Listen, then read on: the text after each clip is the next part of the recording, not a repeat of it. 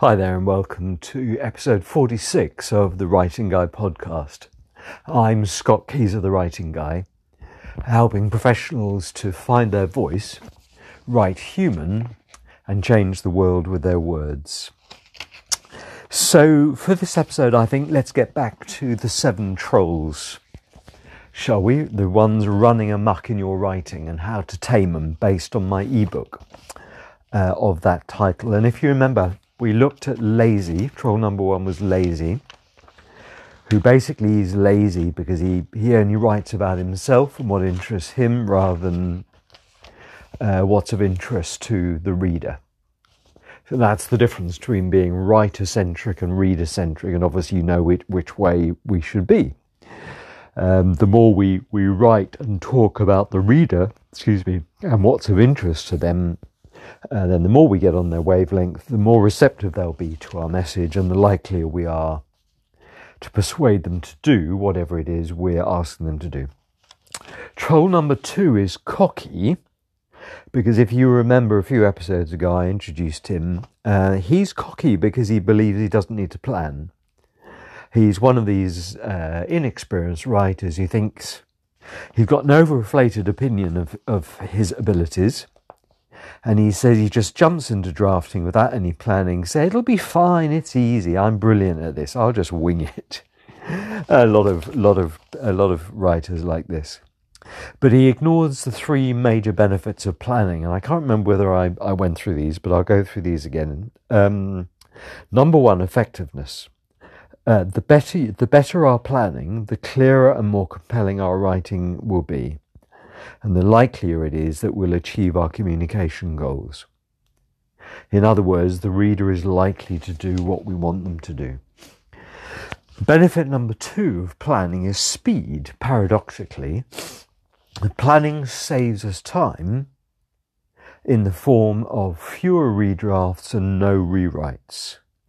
So we don't disappear down rabbit runs or blind alleys or cul-de-sacs that force us to, to do a rewrite.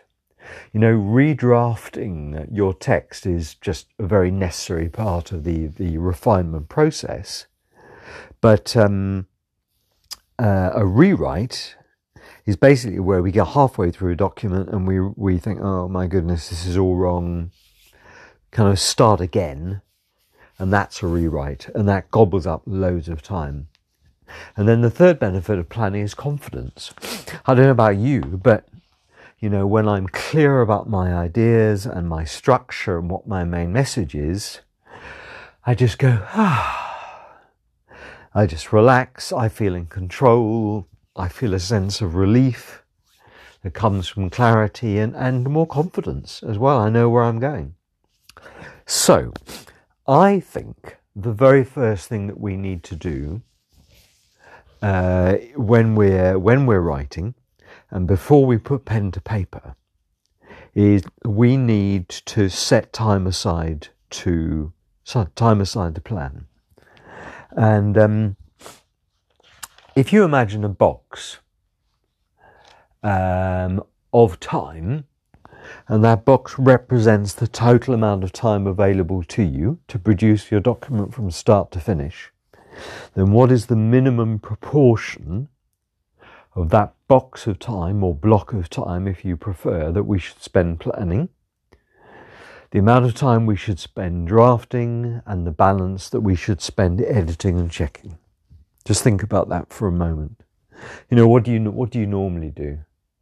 And what do you think it should be, ideally? You know, so what would be the minimum proportion of total available time that we should spend planning. My recommendation is that you spend at least 25% of your total available time planning, about 50% of the time drafting, and the balance editing and checking.